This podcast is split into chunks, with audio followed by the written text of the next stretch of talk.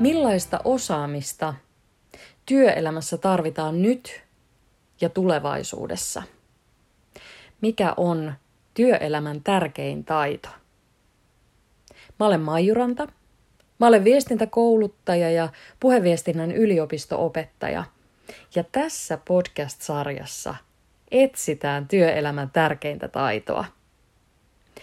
Mä en lupaa teille mitään aukottomia totuuksia tai yksiselitteisiä vastauksia, mutta lupaan löytää potentiaalisia ehdokkaita työelämän tärkeimmäksi taidoksi. Ja tänään yksi näistä potentiaalisista ehdokkaista on itsereflektio. Itsereflektio käsitteenä tarkoittaa oman toiminnan itsearviointia, oman toiminnan tarkastelun taitoa. Ja se kuuluu osaksi vuorovaikutusosaamista.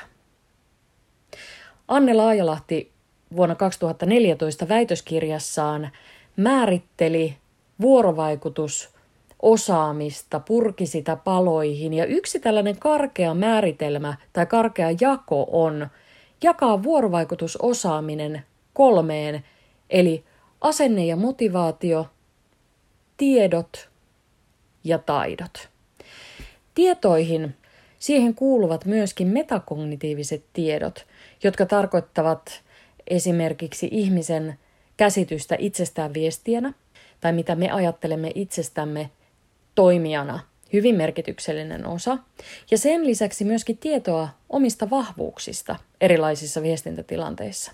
Ja alakategoria taidot käsittää myös metakognitiiviset taidot. Eli nämä metakognitiiviset taidot ovat kykyä käyttää tietoja viestinnän suunnittelussa, viestinnän koordinoimisessa ja arvioimisessa. Ja näihin metakognitiivisiin taitoihin kuuluu myös itsereflektio. Itsereflektio on kykyä arvioida omaa toimintaa. Kykyä arvioida viestintätilannetta. Se on kykyä arvioida muiden toimintaa suhteutettuna omaan toimintaan. Ja se on myös kykyä kuvailla tilannetta.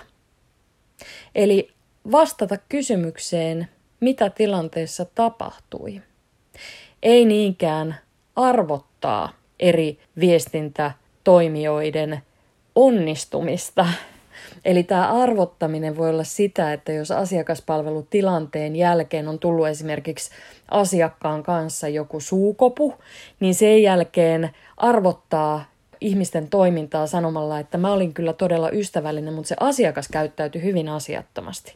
Eli hyvin tai huonosti, onnistunut, epäonnistunut.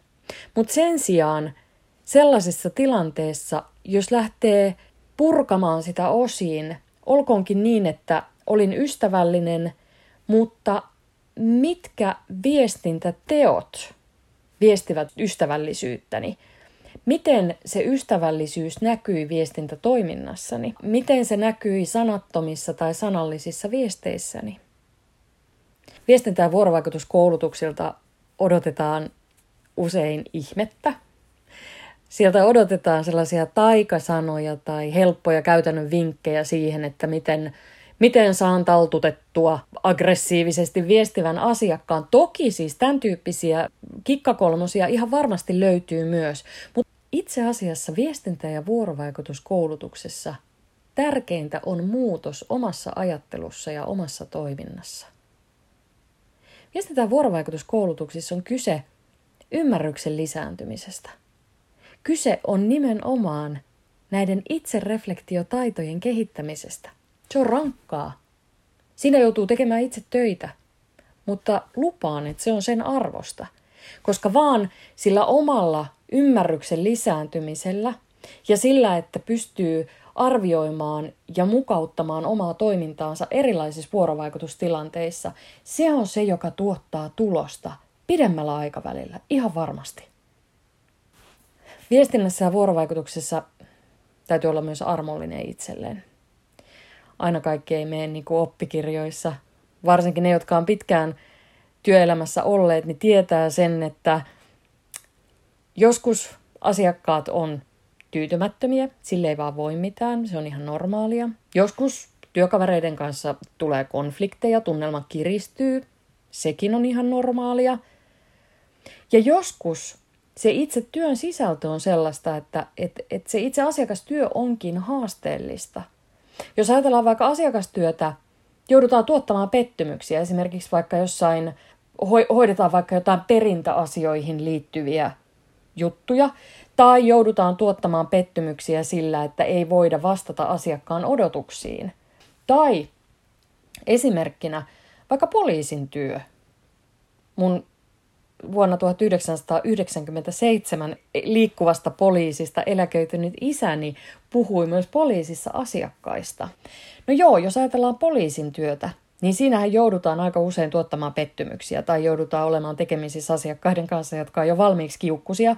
Että jos ajatellaan, että poliisi vie asiakastaan putkaan, niin harvemmin se asiakas on hyvin tyytyväinen saamansa palveluun ja, ja kiittelee oikein mukavasta kyydistä. Ei suinkaan. Siinä tilanteessa joudutaan ottamaan vastaan hyvinkin voimakkaita asiakkaan tunteita ja samalla säätelemään sitä omaa tunnelatausta niissä tilanteissa. Aika usein sanotaan, että mm, tärkein tavoite asiakastyössä on se, että asiakas on tyytyväinen. Se on äärimmäisen korkea tavoite. Siihen ei aina päästä. Asiakkaat ei voi olla aina tyytyväisiä. Esimerkiksi just näillä, näissä edellä mainituissa tilanteissa.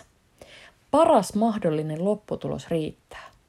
Ja se tarkoittaa sitä, että jos on itse omalla viestintäkäyttäytymisellään tehnyt kaikkeensa sen tilanteen hoitamiseksi, ja se asiakas ei siltikään ole tyytyväinen, niin silloin se on paras mahdollinen lopputulos, ja se riittää. Näissä tilanteissa vaaditaankin sitä itsereflektiotaitoa. Eli pitää olla armollinen itselleen. Myös joskus oma senhetkinen tunnetila saattaa vaikuttaa siihen, miten onnistuu tilanteessa. Armollinen, mutta itsereflektoiva. Eli mitä tässä tapahtui tässä tilanteessa. Ja myöskin myöntää ja tunnistaa itsessään esimerkiksi oman tunnelatauksen vaikutukset viestintätekoihin. Eli kyse on oppimisesta. Ky- kyse on kyvystä jäsentää tilannetta jälkikäteen. Tai ylipäätään halusta ja motivaatiosta jäsentää sitä tilannetta jälkikäteen. Halusta ja motivaatiosta oppia. Just tänään, just tässä tilanteessa, mä väitän, että itse reflektio on työelämän tärkein taito.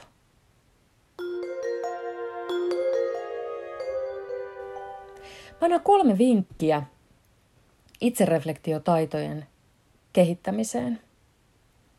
Vinkki yksi. Kuvaile tilannetta. Vastaa kysymyksiin, jotka alkavat sanoilla miksi, millainen ja miten. Esimerkiksi, miten osoitin kuuntelemista tilanteessa? Tai miten viestini saatettiin tässä tilanteessa tulkita. Vinkki kaksi. Sanoita tunnetilasi. Eli yritä päästä kiinni siinä tilanteessa vallinneeseen tunnetilaan. Olitko vihainen? Olitko turhautunut? Rupesiko ärsyttämään? Ja mikä ajatus laukaisi tämän tunnetilan? Ja miten tämä tunnetila vaikutti viestintäkäyttäytymiseesi? Vinkki kolme. Nimeä vahvuutesi ja kehittämiskohteesi. Eli mieti kaksi asiaa, jossa onnistuit erityisesti tai, tai josta voit olla ylpeä omassa toiminnassasi. Nimeä yksi kehittämiskohde. Eli miten toimisit toisin seuraavalla kerralla.